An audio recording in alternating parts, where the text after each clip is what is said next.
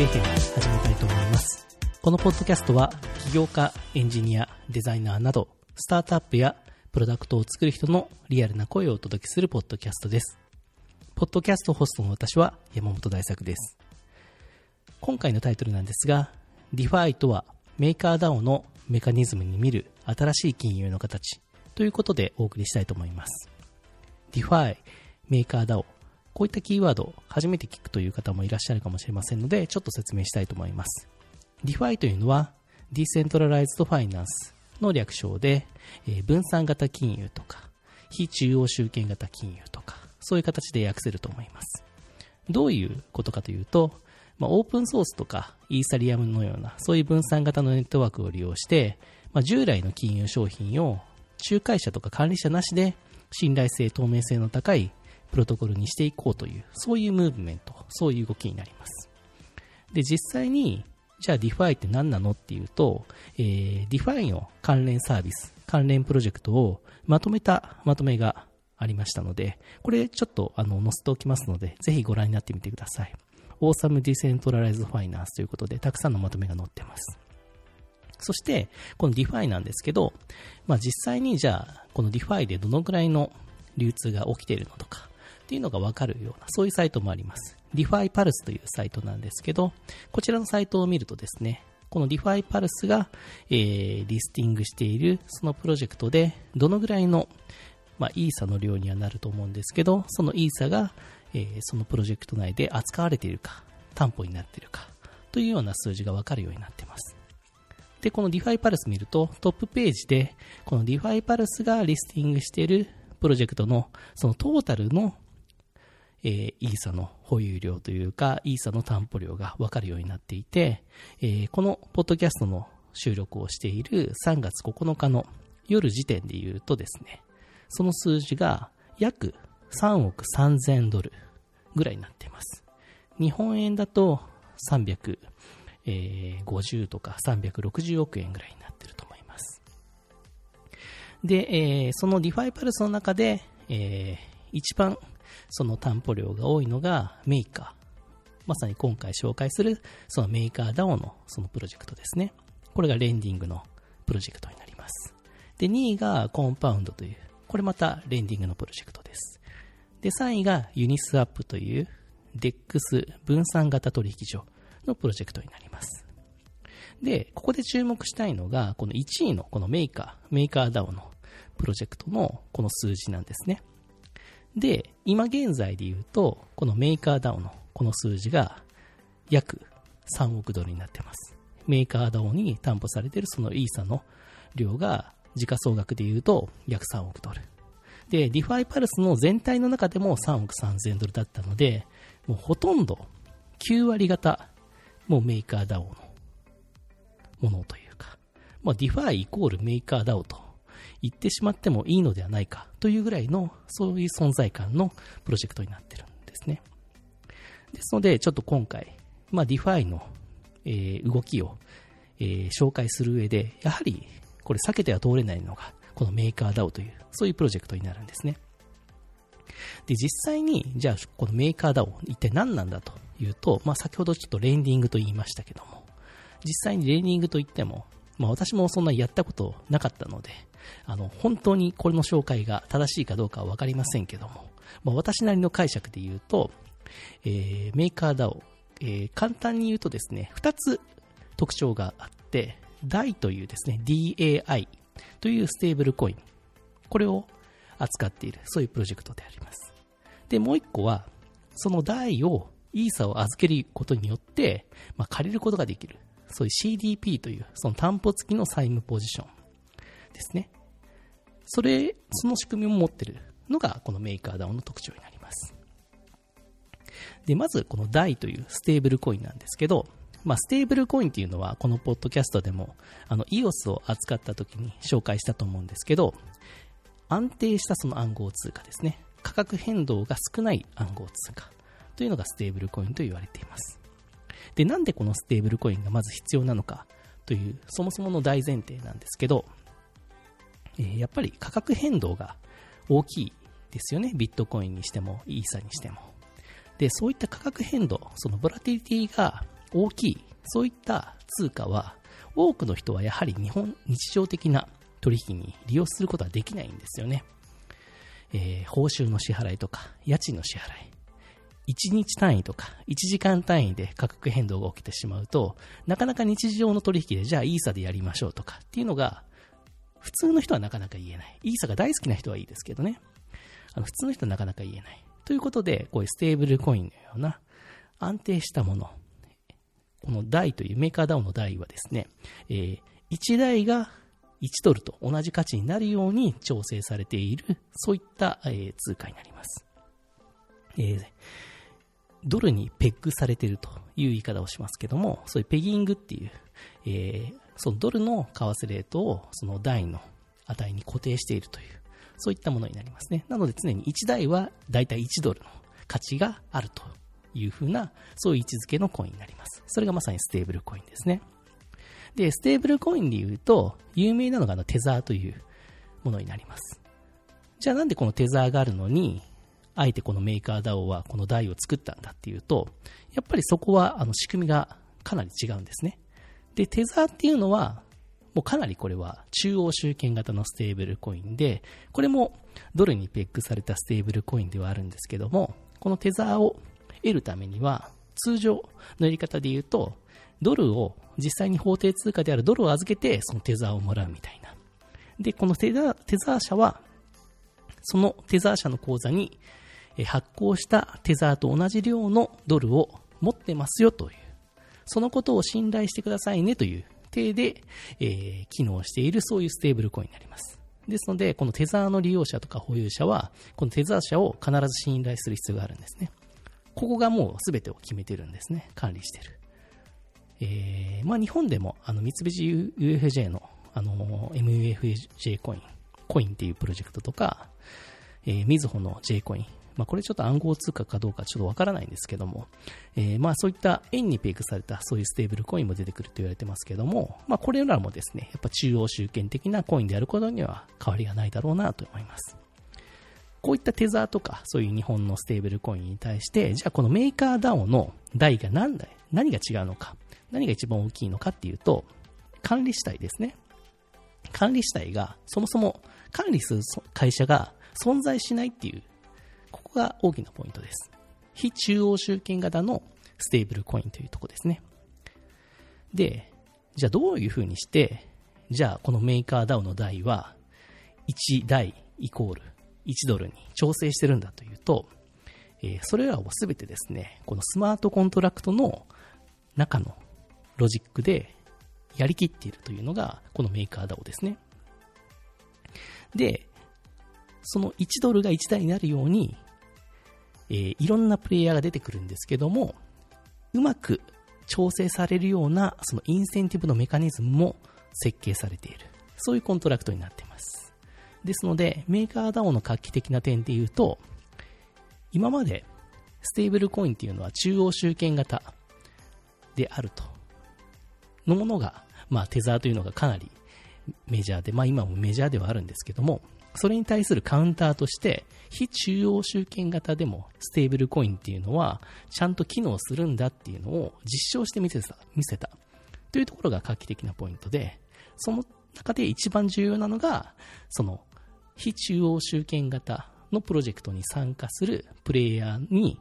ちゃんとインセンティブを持たせたという、その設計ですね。そこが非常にポイントだと思います。じゃあ実際に、じゃあその第どのような、本当にステーブルコインなのかっていうと、あの、コインマーケットキャップとかで、あの、価格の変動のグラフが見えますけども、まあ、確かにですね、この、コインマーケットキャップで見れる、一番古いデータが、えー、2017年の冬ぐらいから見れるんですけど、このあたりはまだ価格がちょっと大きく動いているんです。まあ大きいといってもそんなにすごくずれてないんですけど。でもですね、その後はこの1年ぐらいは、その動きの幅がすごく小さくなっています。まさに安定したステーブルな状態になっているという。これが、えー、先ほども言ったように、そういう非中央集権的なやり方で、これが調整できているのが、すごくあの、この台が、メーカー DAO が評価されている部分の一つになっていると思います。で、えー、このメーカー DAO の仕組みの中には、まあ、その DAI というステーブルコインもあるんですけども、えー、そのメーカー DAO 自体のガバナンスとか、えー、その、DAI に関わる、そういう、えー、まあ、リスクとか、うん、手数料とか、まあ、そういったものの調整も管理主体がないので、すべてその DAO という組織の中で行われているんですけども、その、時に使われるのがあの MKR という別のトークンがあって、まあ、ちょっと今回ここに関してはちょっと私もそんなに深くは理解してないので言いませんけど、まあ、そういった仕組みもあります。でですね、えー、この台の、えー、利用方法というか、まあ、どういったシーンでじゃあこの台をで使うのっていうことなんですけど、まあ、実際に先ほども例に挙げたような、あの、まあ、あの、イーサで取引をするのは少ないから、まあ、ダイでやりましょうとか、まあ、そういったケースもあるかもしれませんね。ただ、やっぱり一番多いのがですね、えー、まあ、ちょっとこの、さっきも言ったこの CDP の仕組みを使って、あの、イーサをですね、より多く持ちたい、金融取引的に言うと、イーサをロングしたいという、そういうやっぱりニーズに応えたのが、このメーカー DAO のこの CDP という仕組みだと思いますね。じゃあ実際にどういうことかっていうと、あのー、まあ、イーサが、まあ、値上がりするだろうと思ってる、まあ、A さんがいたとしますね。で、その時に、その A さんは、えー、1イーサしか持ってませんでした。っていう状況があったとして、まあ、1イーサ、じゃあレートは、えー、150ドルぐらいにしましょう。で、その時にキャッシュを持ってたら、イーサを追加で購入できるんですけども、持ってないと。この1イーサしか持ってませんでした。って時に、えー、この A さんがイーサをロングできる仕組みがまさにこの CDP なんですね。で、その CDP でじゃあどの風にしてロングするかっていうと、えー、この持ってる1イーサをこの CDP に担保として預けるんですね。そうすると、えー、大体、えー、じゃあ100台それでえー、もらいました。担保することによって。で、それで、この A さんは、この100台を使って、まあ、どこかの DEX とかで、またイーサを購入するんですね。えー、じゃあそれで100台なので、じゃあ100ドル相当のイーサがそれで購入できました。そうすると、この A さんは、もともと150ドル相当のイーサしか持ってなかったんですけど、この CDP を使って、得た台でさらにイーサを買うことで、まあ、250ドル相当のイーサを保有することができるようになった。これがまさにロングするということですね。えー、だからロングエクスポージャーが1.66倍になったみたいな表現をするそうですけども、まさにそういった状況になるわけです。で、この時に A さんは、まあ、イーサが値上がったとしたら、その時点で、えー、イーサで、まあ、台をその担保から取り戻せるだけの台を買って、えー、それで CDP にその台を返すことで、もともと担保にしていた、その150ドル相当のイーサをまた元に戻すことができる。自分のものにすることができるということで、その値上がった分からまあ若干の手数料は引かれるんですけども、それが収益になるというような、こういったマージン取引ができるのが、この CDP を活用するとできるということですね。まあこういったユーザーが結構多いんだろうなというふうに思われています。そして、えー、このメーカー DAO の仕組みの中でさらに面白いのが、このインセンティブ設計の仕組みですね。えー、まさにこれもあの CDP の部分が関わってくるんですけど、例えば、これ面白いのがですね、メーカー DAO の先ほどこの価格を調整している、 DAI の価格を調整しているといったこのスマートコントラクトなんですけど、このスマートコントラクトの中では、えー、1台は常に1ドルの価値を持っているとして扱われている。ここがポイントなんですね。で、その時に、えー、何が、じゃあインセンティブとして、その CDP を持ってる人とか、CDP を使った人とかになるかっていうと、やっぱり台はですね、あの、普通に取引所とかでも買えるわけですね。で、そうすると、えー、まあ、さっきコインマーケットギャップの事例も言いましたけど、その1ドルからやっぱり変動するっていう、そういうタイミングがやっぱりあるわけなんですね。で、その時に、もし台の価格が、えー、1ドルを下回ってたら、その CDP で、えー、台を、えー、借りてる人は安く返せるっていうことになるんですね。スマートコントラクト上は別に、えー、何台でもその、貸してる代の数だけ返してくれたら担保を、じゃあ、あなたに返しますよって感じなので、そうすると、 DAI の価格が実際、その状況で1ドルを下回ってたら、やっぱり安く返せますよね。そうすると、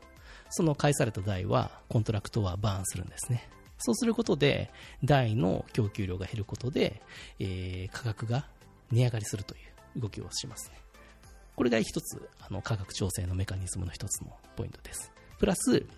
えー、CDP を使っている人のインセンティブにもなっているというポイントです。で、もう一個のパターンは、台の価格が1ドルを上回っているとき。こういうときは、えー、CDP でより多くの台を作れるということになるんですね。ですので、えー、その時には、よりこう、台の、えー、発行量が多くなるので、今度は台自体は値下がりして、えー、またこれが1ドルになるようにした、なるように値下がりしていくという、ここも価格調整が起こるようになるっていうですね、ここの設計が非常にうまい部分でありますね。で、これが全てあのスマートコントラクトでできてるっていうのは、なかなか面白い部分です。で、このインセンティブ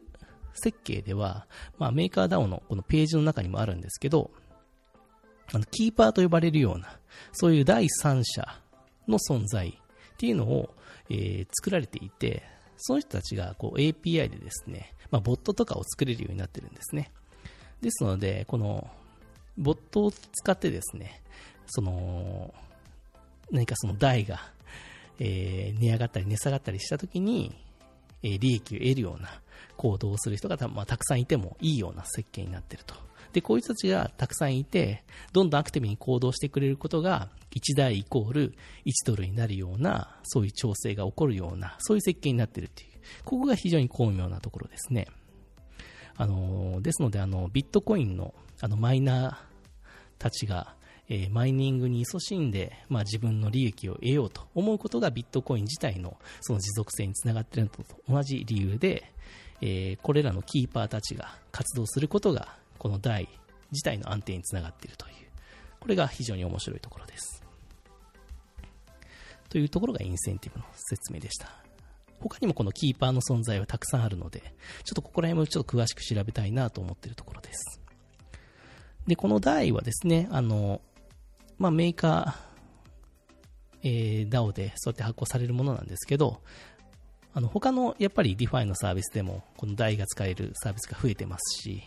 えー、本当にいろんなそういう安定した取引をしたい、そういうアプリは台を取り入れるような動きがどんどん出てきているので、いろいろ関連するサービスが増えるんじゃないかなっていう。で、そうやって台がより使われるシーンが多くなることで、台自体のまた安定に、また繋がっていくんじゃないかなっていうところで、今後この台を取り巻く環境がどのようになっていくかっていうのは非常に注目すべき部分があるかと思います。といったところで、えー、まとめなんですけど、えー、この台はですね、あのこの価値の安定した取引をこのイーサリアムのネットワーク上で生み出すっていう、今まであまり、えー、ステーブルコインっていうのがそんなにうまく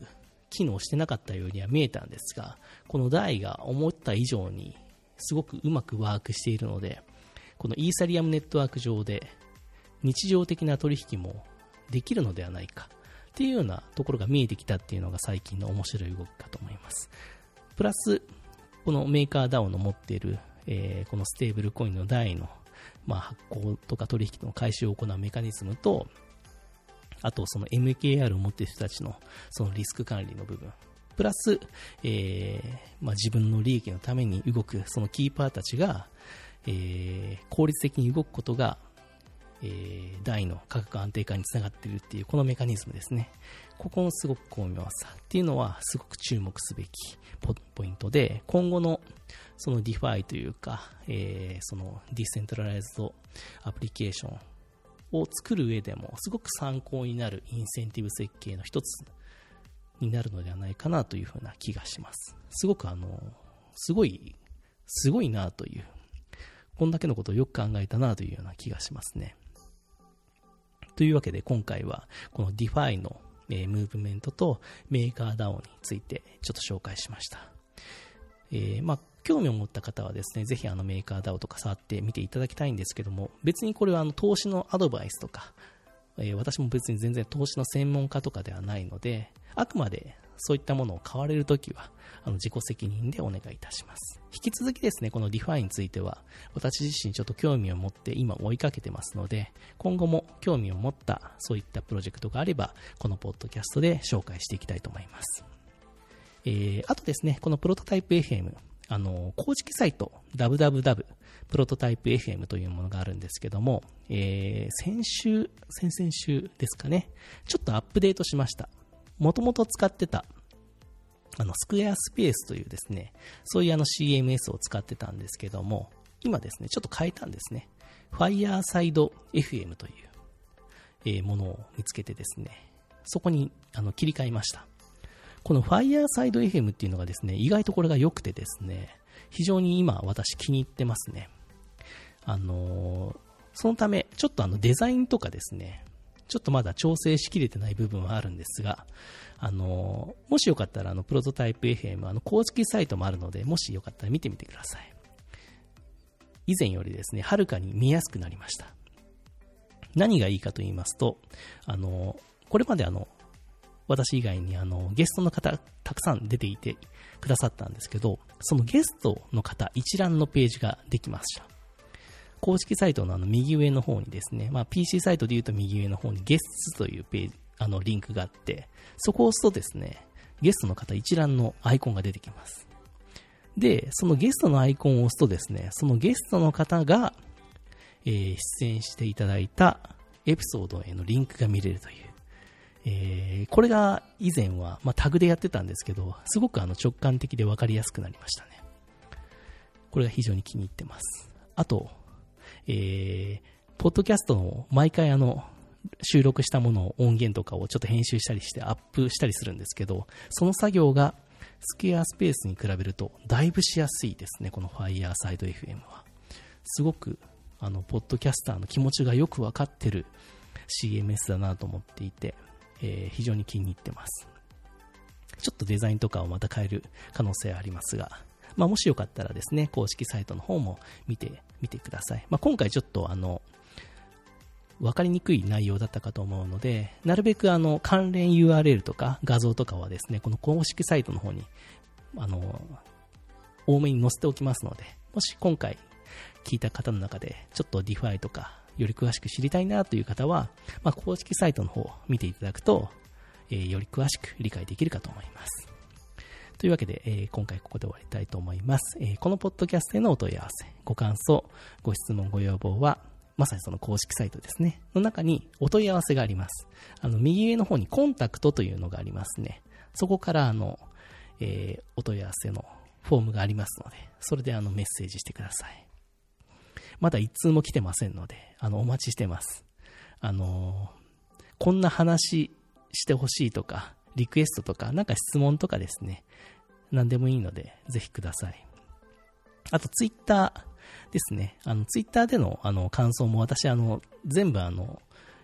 見てますので、ぜひですね、あの、ツイッター、シャーププロトタイプ FM でももうプロトタイプ FM のリンクでもいいので、ぜひつけてですね、あの、シェアしていただいて、なんか感想とか、あの、言っていただけると非常にあの、今後の、あの、ポッドキャストのこの、反映していきたいと思ってますので、ぜひですね、あの、ツイートもしていただければと思います。あとですね、あの、iTunes ストアでのあの、レビューも、あの、見てますので、あの、まあ、星とかしていただくだけでもすごく嬉しいので、もしよかったらしてみてください。といったところで、えー、プロトタイプ FM、えー、ここで終わりたいと思います。あ、そうですね。あと、プロトタイプ FM、今まで第何回とかって言ってたんですけど、あの、Fireside FM にしたことでですね、その回数が、あの、なんか、自動的に振られるようになっちゃったんですね。で、今、もう回数見ると、50何回、55回まで、もうできちゃったので、ちょっと今まで放送内で言ってた数字と整合性が合わなくなってしまったので、もう第何回目のポッドキャストですということは、今回からやめにしました。というところで、えー、公式サイトとかのこの数字が正しい数字だと思っていただければと思います。えー、ということで、今回はちょっといろいろですね、まあ、公式サイトとかも変わって、新規一点、ちょっと今年はやっていきたいと思ってますので、え引き続き、えプロトタイプ FM よろしくお願いいたします。ということで、今回ここで終わりたいと思います。ありがとうございました。